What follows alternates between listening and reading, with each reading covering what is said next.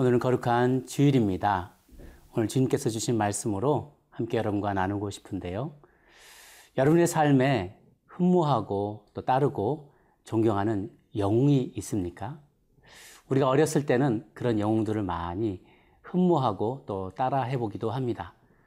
그러나 세월이 흐르고 우리가 자라나면서 사실은 그 영웅이 내가 생각했던 그런 사람은 아닐 수도 있었다는 사실을 깨닫고 실망하기도 합니다.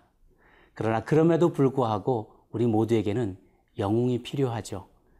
어, 공이 있으면 과가 있기 마련입니다. 그러나 그 과보다도 더 큰 공으로 인해서 그들이 행했던 선한 일들과 또 희생적인 삶과 또 섬김의 모습과 또 그들의 리더십으로 인해서 우리 모두가 영감을 받을 수 있기 때문입니다. 오늘 본문에서 우리는 하나님이 기뻐하시는 일을 위해 모든 것을 걸었던 한 영웅의 족적을 보게 됩니다.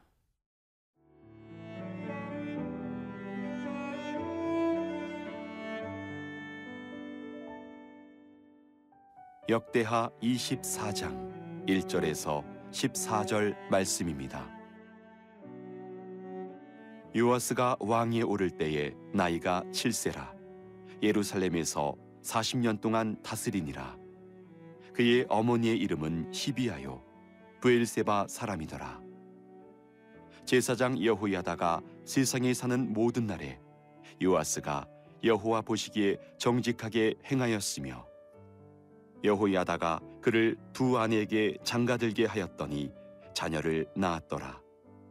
그 후에 요아스가 여호와의 전을 보수할 뜻을 두고 제사장들과 레위 사람들을 모으고 그들에게 이르되 너희는 유다 여러 성읍에 가서 모든 이스라엘에게 해마다 너희의 하나님의 전을 수리할 돈을 거두되 그 일을 빨리 하라 하였으나 레위 사람이 빨리 하지 아니한지라.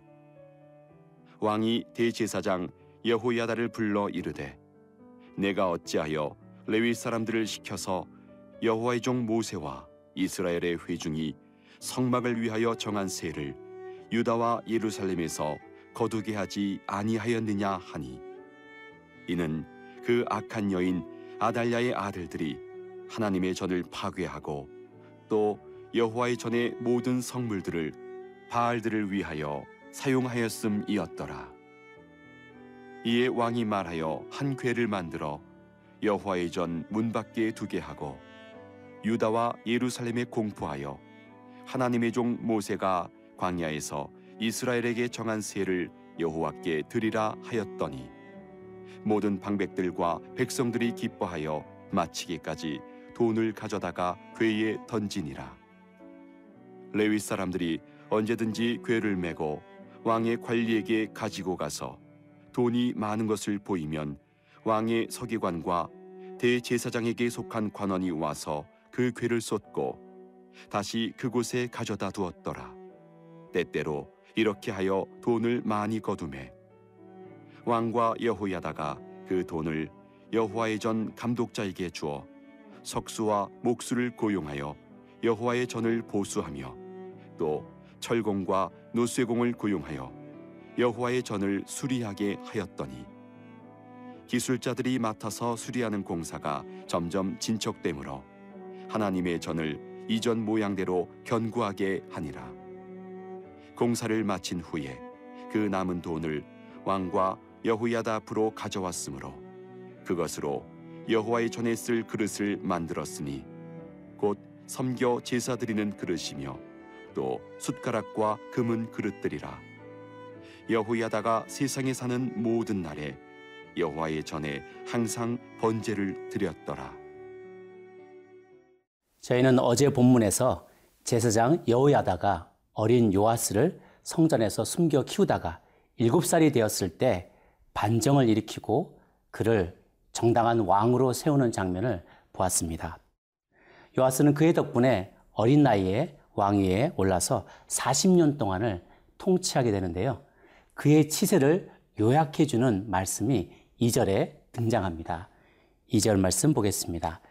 제사장 여호야다가 세상에 사는 모든 날에 요아스가 여호와 보시기에 정직하게 행하였으며 제사장 여호야다가 살아있는 동안에는 요아스가 충성되이 주님을 섬겼다는 것입니다.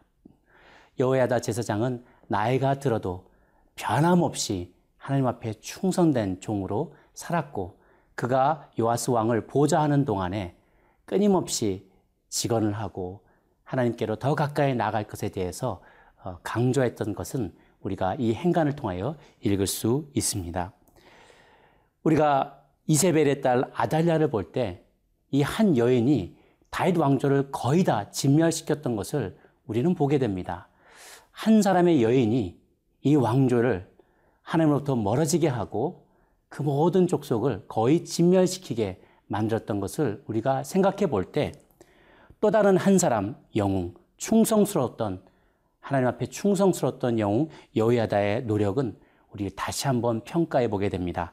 그가 노력하고 수고함으로 요아스 왕은 다시금 여호와의 신앙으로 돌아오게 되었고 다른 많은 유다의 백성들도 그와 함께 하나님을 깊이 예배하고 신뢰하게 되었습니다. 아달랴의 아들들이 성전의 기물을 가져다가 우상의 신전에 모두 다 바쳐버리는 바람에 성전은 어, 텅텅 비게 되었고 기물들은 파손되었고 어, 회파된 채로 그대로 남아있게 되었었습니다. 그러나 여호야다 제사장이 요아스 왕을 격려하고 그에게 열정을 불어넣어 주었기 때문에 요아스 왕은 성전 재건의 꿈을 품게 되었습니다. 그리고 이 성전이 재건되기 위해서 어, 노력하며 많은 레위인들과 제사장들을 독려하여서 성전 재건의 역사를 그리고 신앙의 재건의 프로젝트를 시작하게 된 것입니다. 실로 하나님께 헌신된 한 사람의 힘과 그 영향력이 얼마나 큰 것인지 우리는 다시 한번 깨닫게 됩니다. 우리는 흔히 말합니다. 나 한 사람이 뭘 얼마나 큰 일을 할 수 있겠어. 내가 뭐 얼마나 대단한 사람이라고 그래. 그러나 하나님은 저와 여러분 한 사람 한 사람을 용사로 부르십니다. 아까 초반에 제가 영웅에 대해서 얘기를 나눴죠. 우리 영웅하면 어떤 유명한 정치인이나 탁월한 과학기술자나 어, 큰 기업을 일군 사업가나 이런 대단한 사람만을 생각하기 쉽습니다. 그러나 그렇지 않습니다. 불구덩이에서 어린아이를 구해낸 소방관, 길거리에 쓰러져 있는 어, 노인들을 심폐소생술로 살려낸 어린 학생들, 또 직장을 품고 중보기도 하며 눈물로 기도하는 사람들, 이런 모든 사람들이 다 우리의 일상에서 만나는 작은 영웅들이 될 수 있는 것이죠. 최근에 제가 만났던 어떤 선교사님은 성경을 번역하는 선교사님인데 그 성경을 그 부족어로 번역하시는 분이세요. 그런데 그 부족어를 쓰는 사람이 천 명밖에 안 됩니다. 그 천 명이 쓰는 성경을 번역하기 위해서 30년이 넘는 세월을 수고하며 지금도 땀 흘리고 계시는 선교사님들의 이야기를 들었을 때 저는 참 마음에 감동이 되었습니다. 그런 분들이 바로 우리의 삶의 영웅인 것이죠. 우리 사회는 영웅을 찾아보기 힘들다고 합니다. 아니, 영웅을 만들지 않으려고 해요. 왜냐? 남들과 다른 사람들을 견디지 싫어하는 그런 문화 때문에 그렇습니다. 그러나 우리는 모두가 가는 길, 넓은 길, 넓은 문으로 가도록 부름받은 사람들이 아닙니다. 좁은 문, 좁은 길로 행할 때 하나님의 뜻이 이루어질 수 있고 그 순종하는 사람을 통하여 하나님은 거룩한 영향력을 행사하십니다. 영향력은 반드시 위에서 아래로만 내려오는 것이 아닙니다. 나에게로부터 옆으로 좌우로 흘러갈 수도 있고 나로부터 위로 올라갈 수도 있는 것입니다. 하나님은 오늘도 우리에게 주님께 그렇게 순종하며 거룩한 영향력을 행사할 수 있는 생활 속의 작은 영웅들을 부르신다는 사실을 기억하시기 바랍니다.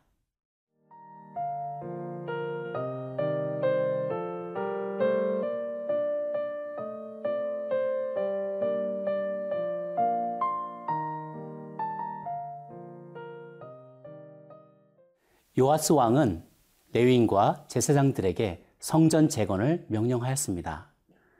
그러나 시간이 흘러도 성전 재건 프로젝트는 더디게 진행이 되었기 때문에 왕은 조바심이 났습니다. 그 이유는 제사장들과 레위인들이 이전에 우상을 섬기던 그 문화와 그 타성에 젖어서 무너진 성전과 무너진 신앙을 재건한 일에 소극적이었기 때문입니다. 이때 요아스 왕이 좋은 방법을 생각해 냅니다. 8절부터 10절까지의 말씀입니다. 이에 왕이 말하여 한 궤를 만들어 여호와의 전 문 밖에 두게 하고 유다와 예루살렘에 공포하여 하나님의 종 모세가 광야에서 이스라엘에게 정한 세를 여호와께 드리라 하였더니 모든 반백들과 백성들이 기뻐하여 마치기까지 돈을 가져다가 궤에 던지니라. 한 궤를 만들어서 성전 앞에 두고 모세가 명한 것처럼 성전세를 내야 한다라고 공표를 하였더니 오히려 백성들과 지도자들이 모두 다 기뻐하고 즐거워하면서 너도 나도 앞을 다투어서 헌금을 하였더라는 것입니다. 우리는 흔히 좋은 뜻을 가지고 있지만 그 뜻을 실현할 수 있는 방법이 없다고 어, 어려워하고 또 고민합니다. 그런데 반대로 하나님은 좋은 뜻을 실현할 수 있는 자원이 무궁무진한데 그런 하나님의 마음과 그 뜻을 알아주고 순종할 사람이 어디 있나 정말 두루두루 이 땅을 살펴보신다는 겁니다.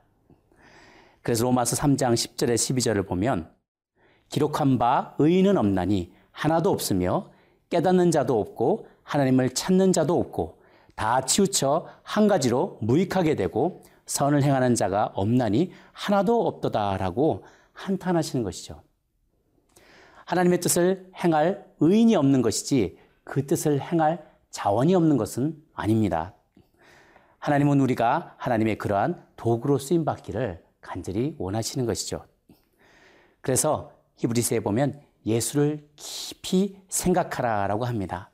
하나님의 뜻을 알기 위해서는 예수님을 깊이 생각해야 해요. 예수님이라면 어떻게 하실까? 예수님의 뜻은 어디에 있을까? 몰입하여 깊이 생각하고 기도하십시오. 그러면 하나님의 뜻을 우리는 분명히 알게 됩니다. 또 우리가 몰입하여 간절히 기도하게 되면 그 순간 하나님 우리에게 생각지도 못했던 영감이 떠오르게 해주십니다. 환상을 보게 해주시고 만나야 될 사람들을 만나게 해주시고 필요한 재정 또한 하나님께서 채워주시는 기적을 경험하게 될 것입니다. 사랑하는 여러분, 분명히 이것이 하나님의 뜻인 줄 우리가 확신하지만 그것을 이룰 수 있는 재원도, 재정도, 사람도, 재능도, 방법도 찾아볼 수 없을 때 하나님 앞에 무릎 꿇고 나아가십시오. 그분 앞에 몰입하여서 우리가 우리의 마음의 중심을 들이며 기도하면 생각지도 못했던 하나님의 놀라우신 기름 부으심과 도우심이 우리 가운데 찾아오게 될 것입니다. 우리는 대책이 없는 인생이지만 하나님은 대책이 많으신 분이시기 때문입니다. 기도하겠습니다. 전능하신 하나님 아버지, 우상을 숭배하는 아달랴의 치하에서 끝까지 여호와에 대한 믿음을 지켜냈던 여호야다와 같이 죄악이 관영한 이 세대 가운데, 이 어둠의 세상 가운데 이 어둠을 밝힐 수 있는 끝까지 믿음을 포기하지 않는 영웅들을 곳곳에서 일어나게 하여 주시옵소서. 또한 주님을 섬기고 싶지만 그 방법을 알지 못하는 이들이 있다면 오늘 하루 몰입하여 주님께 기도함으로 하늘의 문이 열리게 도와주시고 내가 이전에 알지 못하였고 경험하지 못하였고 생각지도 못하였던 놀라운 하늘의 영감과 또 하느님의 도우심과 베푸심과 놀라운 하나님의 자원과 이 모든 것들을 사용할 수 있는 놀라운 기회의 문이 열리는 하루가 되게 하여 주시옵소서 우리 모두를 그렇게 축복하여 주실 원하옵고 살아계신 우리 주님 예수님의 이름으로 기도 올려옵나이다. 아멘.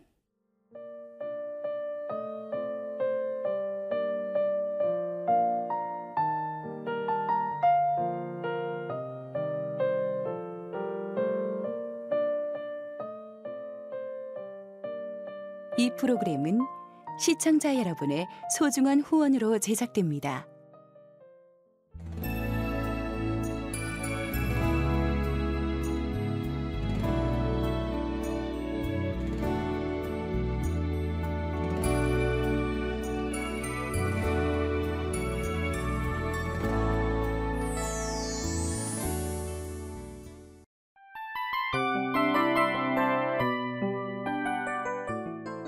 이 프로그램은 청취자 여러분의 소중한 후원으로 제작됩니다.